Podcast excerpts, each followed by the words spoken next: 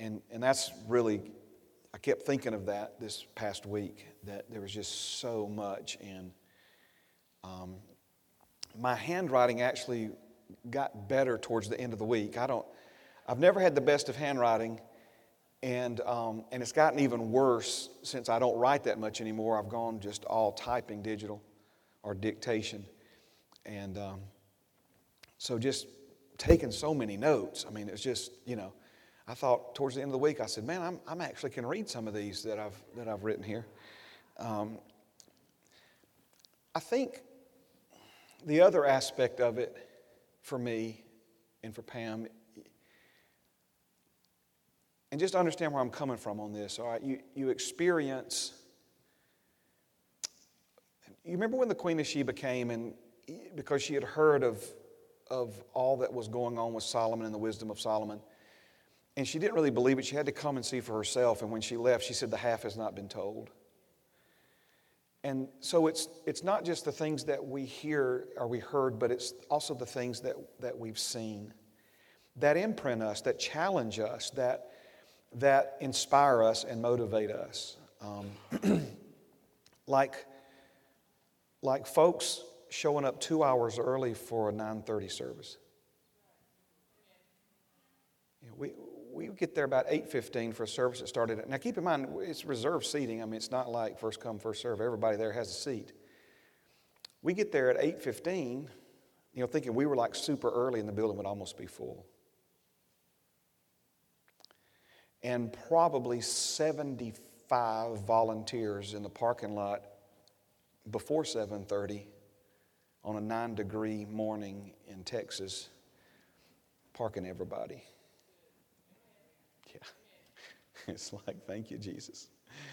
Thank you, Jesus. So um, I'm thankful for just the opportunity to, to be a part of this family of faith and to recognize that we're all a part of something much bigger. The body of Christ is there's one body, there's one head, there's one body, there's one kingdom. And um, sometimes you may feel like you're in the minority. You may feel like, you know, that it's just not that many people who know the Lord around you or serving the Lord around you in your family or on your job or at school, but trust me, um, there are lots and lots and lots of people um, a part of this kingdom that we're a part of. So, amen. amen. Amen. Um, let's go to Philippians chapter 3 tonight. Philippians chapter 3. And um, I want to jump in on some things here.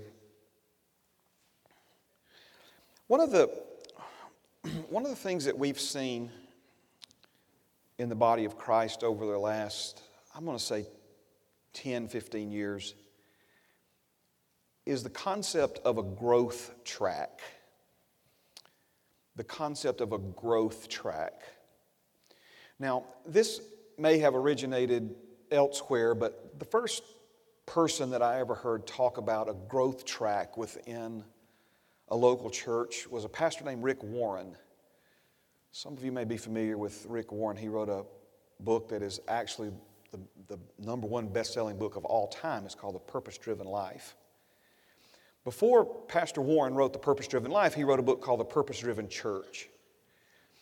And um, I read that book uh, many, many years ago. And one of the things that he talked about in church leadership is that you want to help people identify where they are in their growth and in their development, and then constantly being encouraging them and and you know trying to lead them to the next step, if you will. And he actually has what he does in his church laid out like a baseball diamond. And um, and so the idea is that now, this is, I'm not proposing this around here, and, and, I'm not trying to make light or little of. I mean, what, what works or what God has for one place might not be necessarily what He has for another one. But in, in His church, first base, for instance, is membership. So, anyone who's not a member, um, He wants to provide opportunities and encouragement for them to become a member of the church. Once those men and women become members, um, he then wants to try to move them to second base, and, um, and what he calls second base is maturity. So if people only come on Sunday morning, then he wants to try to get them in a Sunday school class. If people come to Sunday school and they come on Sunday morning, then he wants to try to get them there on Sunday night. If they come to Sunday school Sunday morning, Sunday night, then he wants to try to get them there on Wednesday night. Right? In other words, where they're increasing. You follow what I'm saying? According to Pastor Warren, third base is ministry. So you go to membership, then maturity, and from maturity to ministry. So if people are maturing but they're not yet involved in a ministry, you try to provide opportunity, encourage them, and move them along the growth track. You follow what I'm saying? And then, of course, what he considers to be a home run or, or the final trip to, to home plate um, is mission. When a person understands their, their destiny and their purpose and their mission. Um, I like that. Don't misunderstand me. I like that. I know that other churches in town have adopted different models and growth track, and the idea is to try and help people see what's next so that they can push for that. Matt Cameron, who spoke at the conference, he didn't speak on this subject, but he has a book on leadership and, and church growth and, and individual growth. And he often talks about pressing for the mark for the prize. And the idea behind the mark for the prize is that it's an intermediate goal. So if you have a large goal that seems overwhelming, you break that goal down into steps and stages, and then you go at it one step, one stage at a time, progressing along the way, pressing for the mark. In other words, the mark being what's next for you. And um, so, for instance, you know, some other things that you may want to consider. Um, if you've never been born again, obviously, let's, let's get that taken care of tonight. If you've never been baptized in water, then you should consider that very soon. That's this next step. What's the next step for you? What's the next mark? If you've never been baptized in the Holy Spirit, then I would certainly encourage you to begin to seek the Lord about that, begin to study the scriptures about that, begin to pursue that.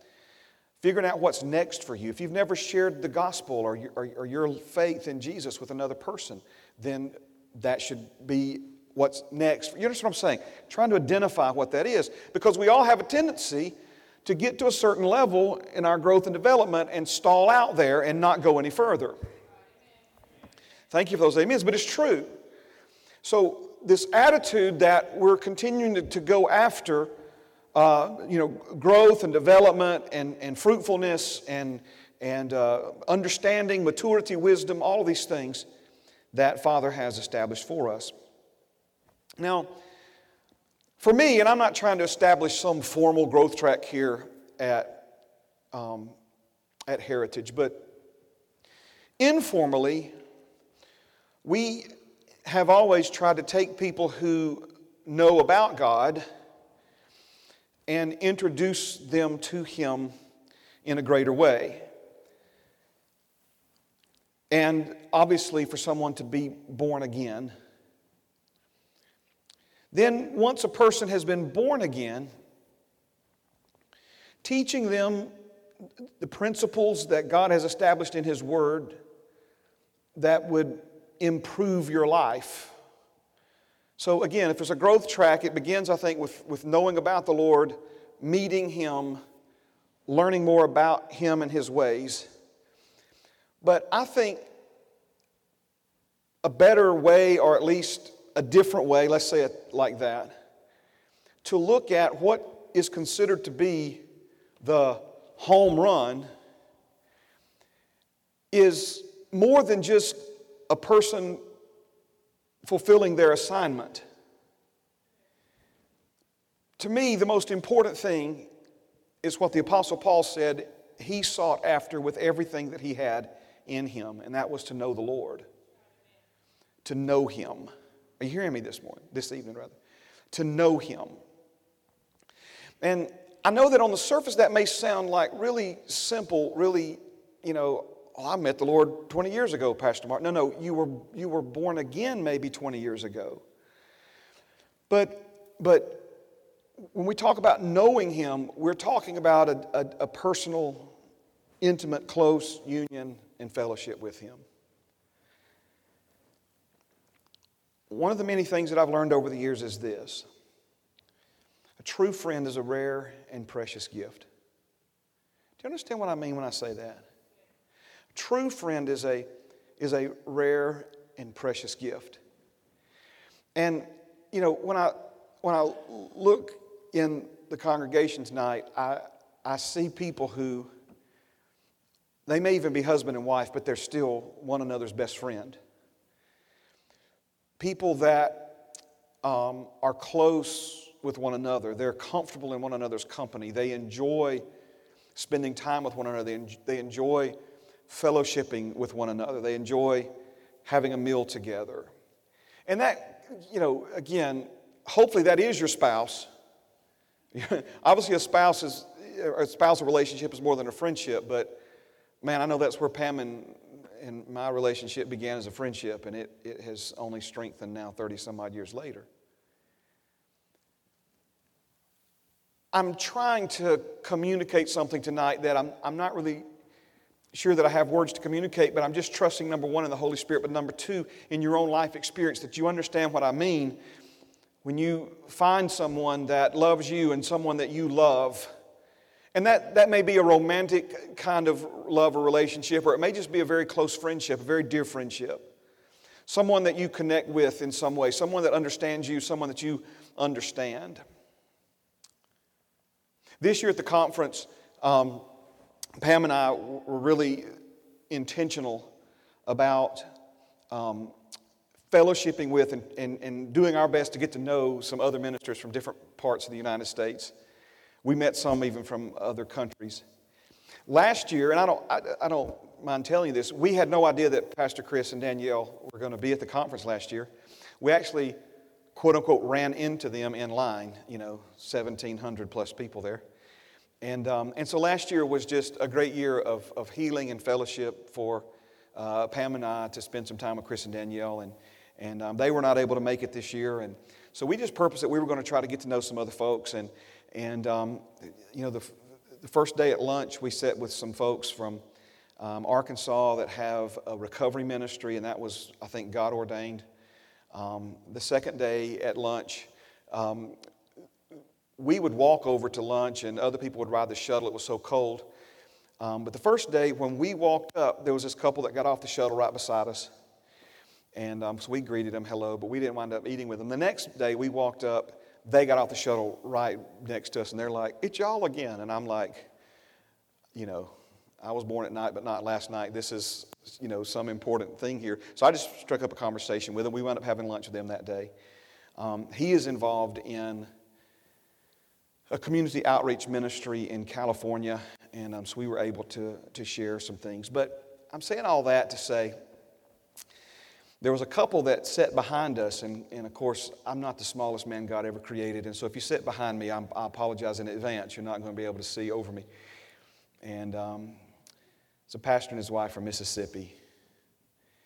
And they were just they were just two of those people that our hearts were almost immediately bonded with. And um, uh, now, the point I'm trying to make is you know, we only maybe had all together, I don't know, an hour to, to actually spend because, again, we're in service and, you know, but in the breaks, you know, turn around, shake somebody's hand, shake three people's hands, you know, whatever.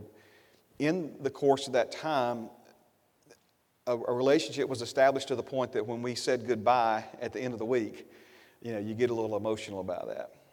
Now, why am I telling you this?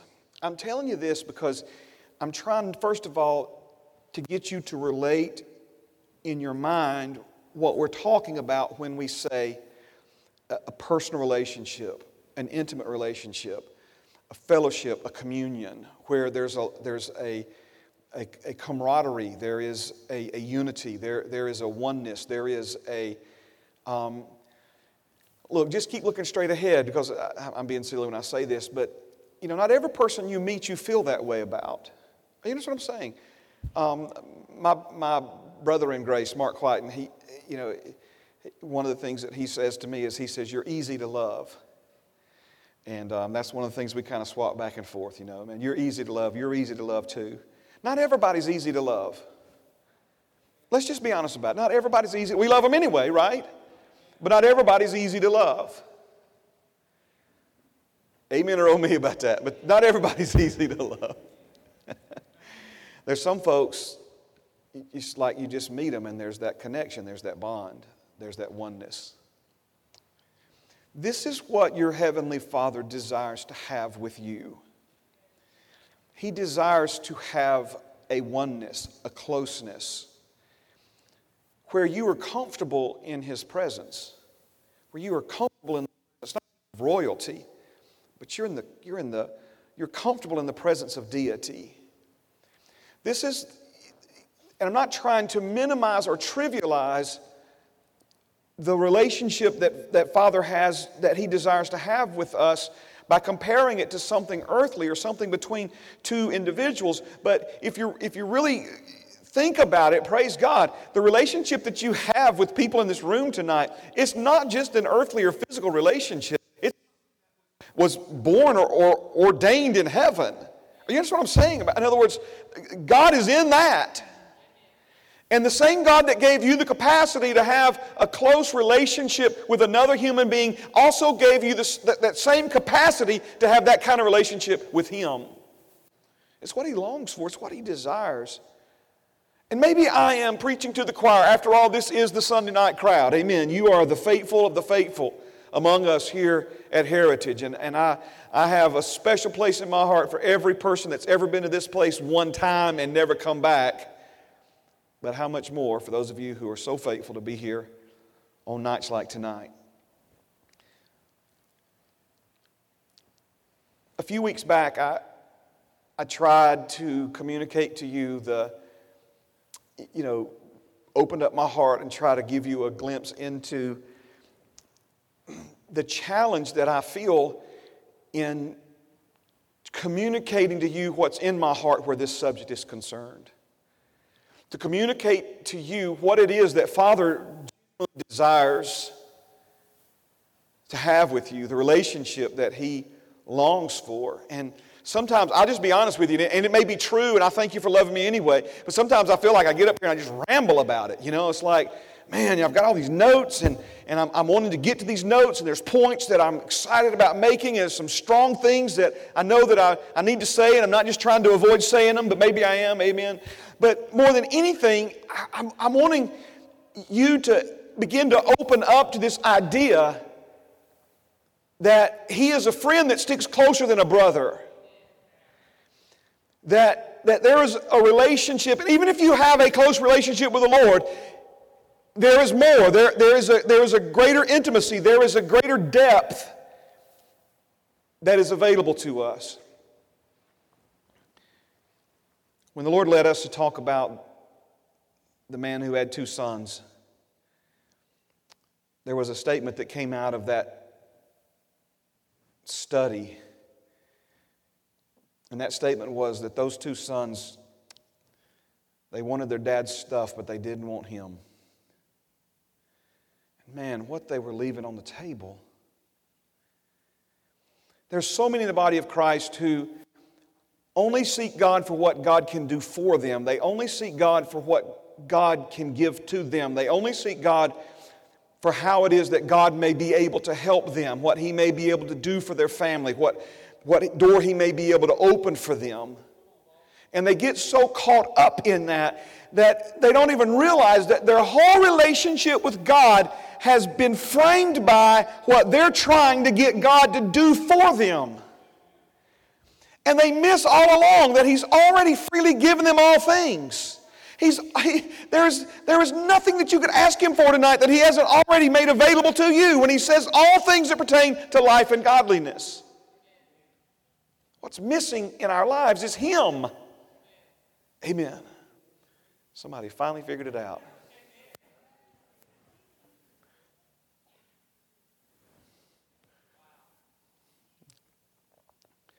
So I'm sitting in the crowd when they put this on their screen, and I want to capture this. I want to capture for everybody, but I want to capture for my brother Terry. Because um, the Lord's, I don't know if He's taken the ones that are in His body out like that, or He's just going to replace them or whatever, but this is what we're believing God for. And um, so when He put that up there and told that story, brother, it, it, it just increased my faith um, because now I'm seeing something that I'm believing God for for another brother. And if you'll notice in that, I'm not going to, you know, as long as there's any way to focus in on the, uh, the actual part. Do you, can you see the, so you've got the long extended part. It's a stainless steel elbow joint. But do you notice the other part that's going down by the palm of his hand? Do you see that?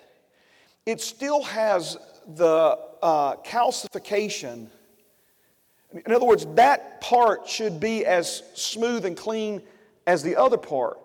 If, if, if you could see it more clearly, you'll see where that has built up, and I don't know if it's some kind of glue or what it is, that actually had that attached up inside um, his bone. And, um, and so there it is. Praise God. That was laying in our brother's bed when he woke up the next morning, and um, he had a brand new joint um, in his elbow. And um, amen. You say, Pastor Mark, do you really believe all that? I am all that. I am all that. I am all that. You say, well, Pastor Mark, where, where does the Bible say that? Well, the Bible says that with God all things are possible and nothing's impossible to him who believes.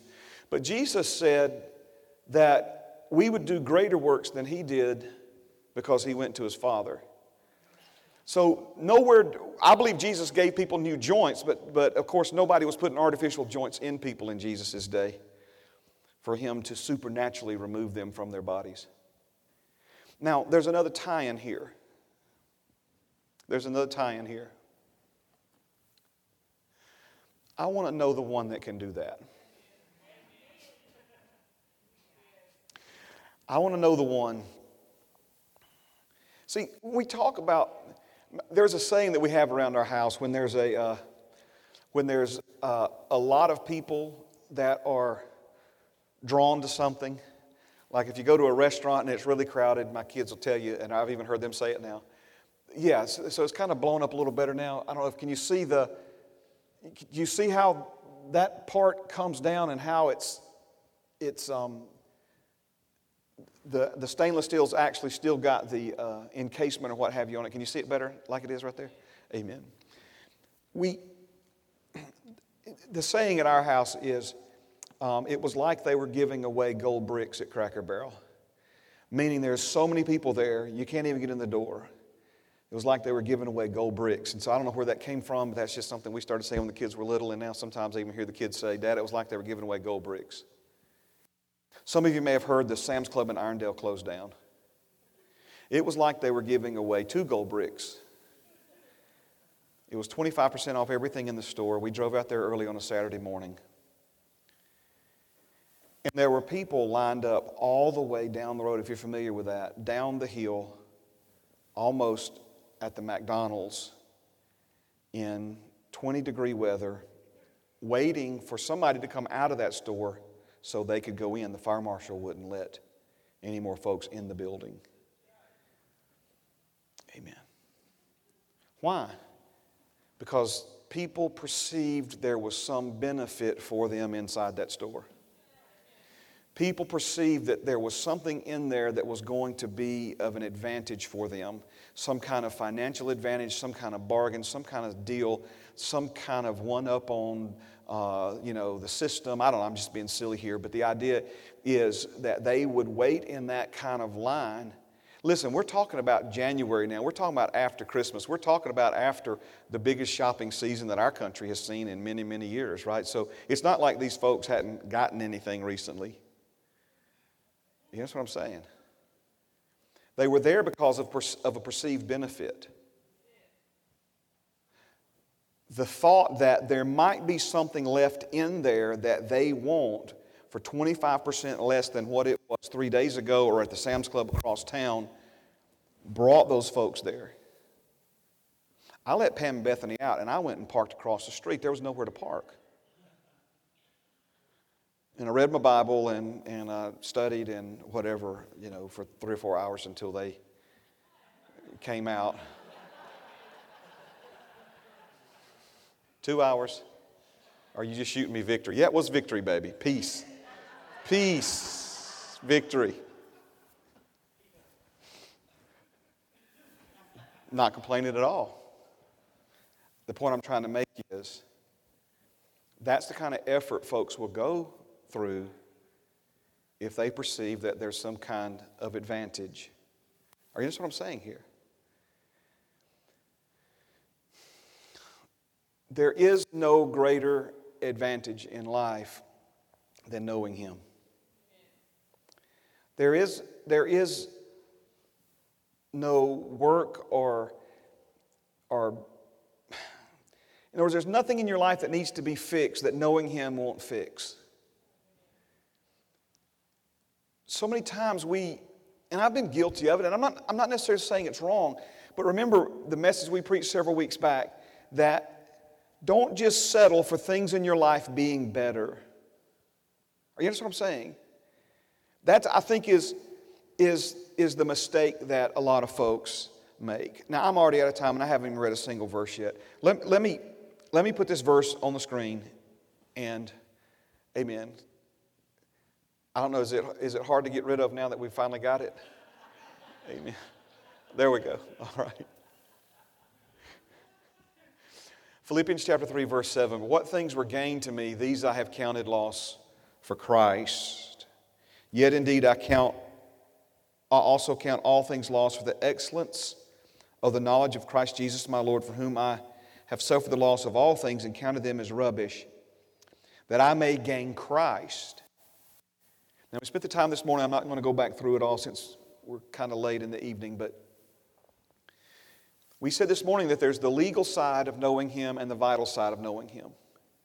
If you've been born again, let me tell you how close you and God are, okay?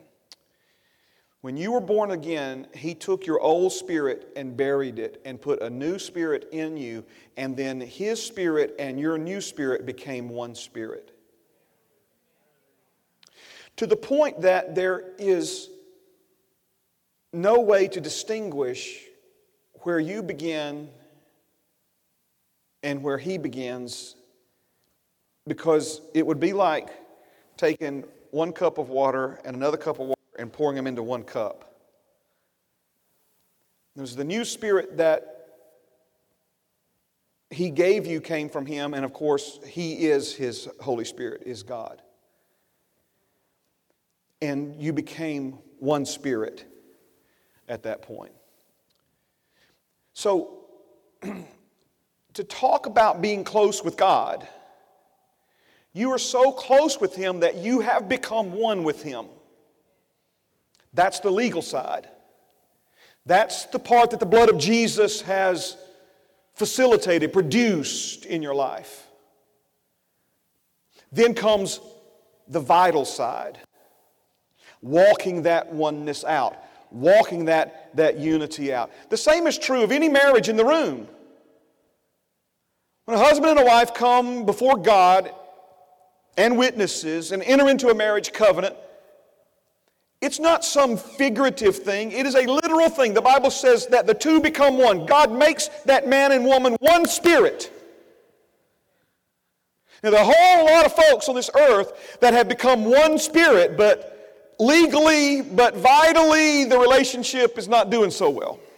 Here's what I'm saying here. Legally, they're one. Vitally, they're not even sleeping in the same bedroom. Legally, they're one. Vitally, they may not even speak to each other. Are you following what I'm saying here? Now, they're just as married legally as any happily married couple in this room. But the vital side of that legal covenant relationship is lacking. Let's just say it that way. Are you following what I'm saying?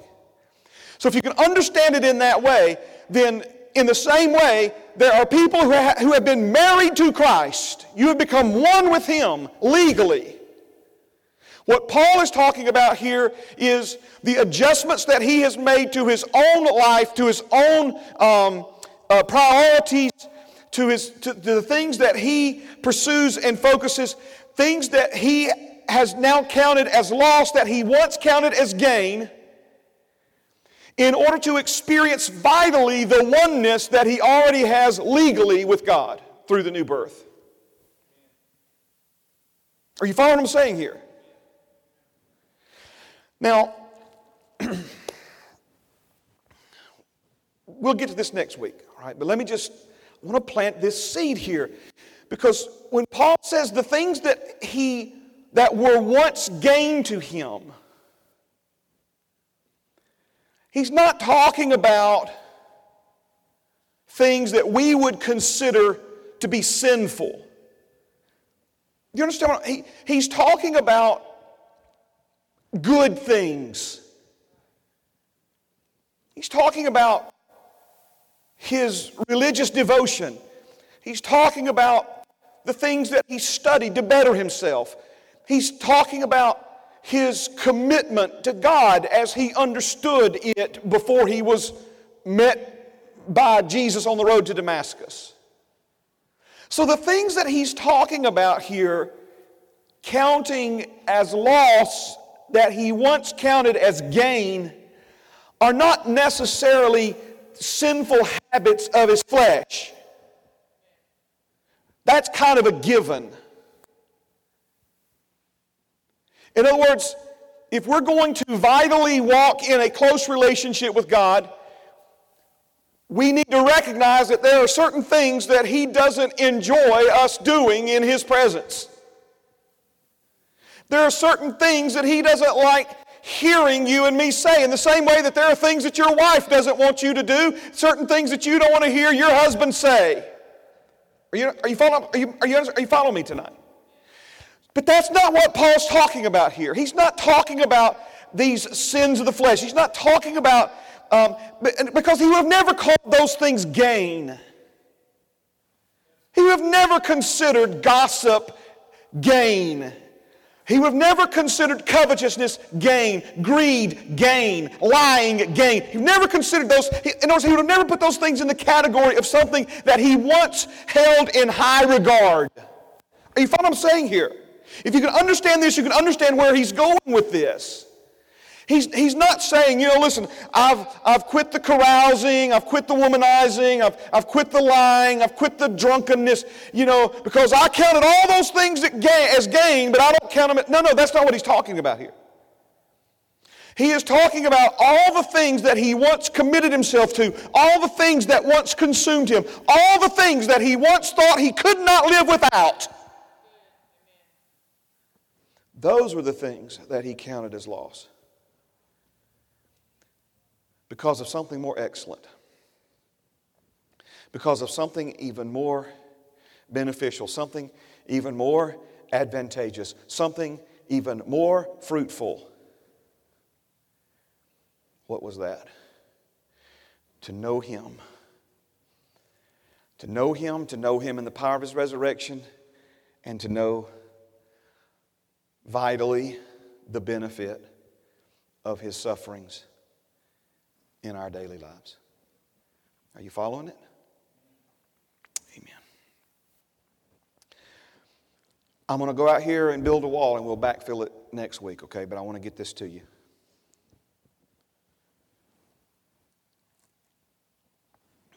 Father has time for you. The question is do you have time for Him? Sometimes we talk about trying to have a relationship with a very important person. We think, well, they don't have time for me. Well, she don't have time to talk to me. Well, he's too busy for me. Let me tell you, let's just go ahead and let's, let's make sure we understand this very clear. He has time for you. Do you have time for him?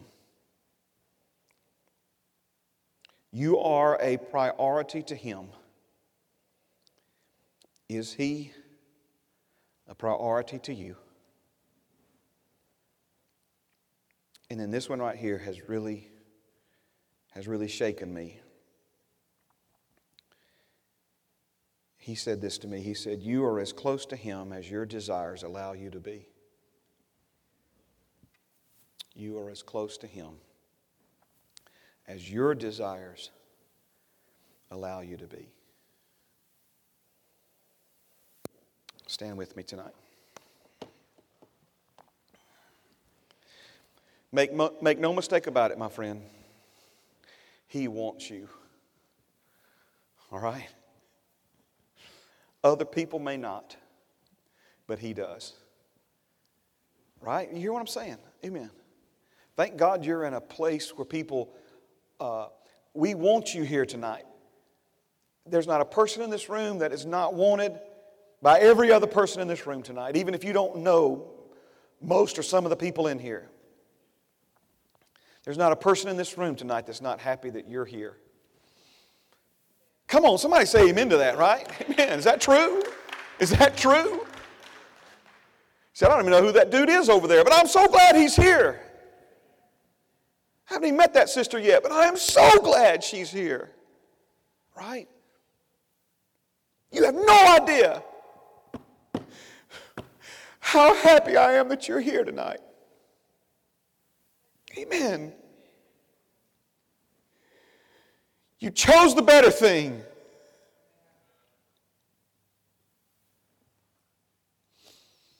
I, have said this a few times. If I said it this morning, it's okay. I'll say it again. Micah Andrews, the executive, the leader at the Foundry, CEO at the Foundry. Man, this quote has burned its way into my heart. This is what he said. He said, 2018 can be the best year of your life if you focus on the right things. It's so true. It's so true. It can be the best year of your life if you focus on the right things. What are we focusing on this year? We're focusing on Him this year. If some of you were paying very close attention, I felt in my heart that all of this was coming last year, but the Lord, every time I would try to go, faith, hope, and love, every time I would try to go, that foundation, every time, I, instead, He kept bringing us back to humility, humility, humility, humility, right? Got to learn the lesson of humility. It's the master key.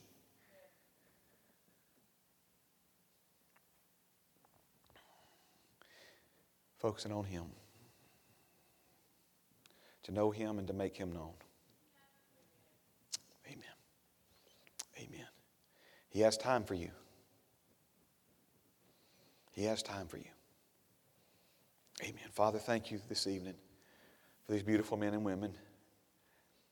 Thank you, Father, for the heart that each one of them has for you, Father.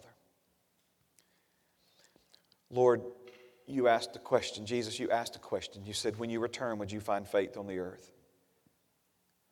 Father, I thank you that you're not just going to find faith here among us. If you were to come right now, you wouldn't just find faith, you would find people who love you and who welcome you and who want you and who long for you and who pursue you, Father. Not just because you returned and now you're standing in front of us, Father, but we pursue you and long for you and want you and love you now, even though we can't visibly see you. Our hearts are for you. Show us, Lord, what we have been counting as gain that we need to start to count as loss. The things that would hold us back. We sang it in this, we sang it in the song tonight, Father. One of those new songs. We said that, that nothing can hold your love back from us. And Lord, we believe that. Lord, what we need to ask ourselves is what is it in our lives that's holding our love back from you? Father, I thank you for this new year. But even more than that, Father, I thank you for this new life that you're teaching us about, this new life that you've given us, Lord. And the resolutions that we're making, they're not based upon a new year, they're based upon this new life. New life resolutions, Father. Help us to resolve what Paul resolved that is, to know you, to know the power of your resurrection and the fellowship of your sufferings. Father, thank you for a great week ahead. Help us to recognize the divine appointments that you have for us. Father, we thank you in advance for those who will receive healing in their bodies in this house on Tuesday night. We thank you in advance, Father, that even as word is, is making its way into different parts of this county and different parts of, of this area, Lord, through Facebook and word of mouth and other folks, Lord, who are excited about the next healing service. Lord, I thank you, Father, that, that the word is getting to the people that need to hear it, Father and that they have a divine appointment with you in this place on Tuesday night, Father. Thank you, Lord, for the things that you have prepared for us this week. May we be sensitive to you. May we be aware of your presence in our lives. And may we, Father, long to walk closely with you, closer than ever before.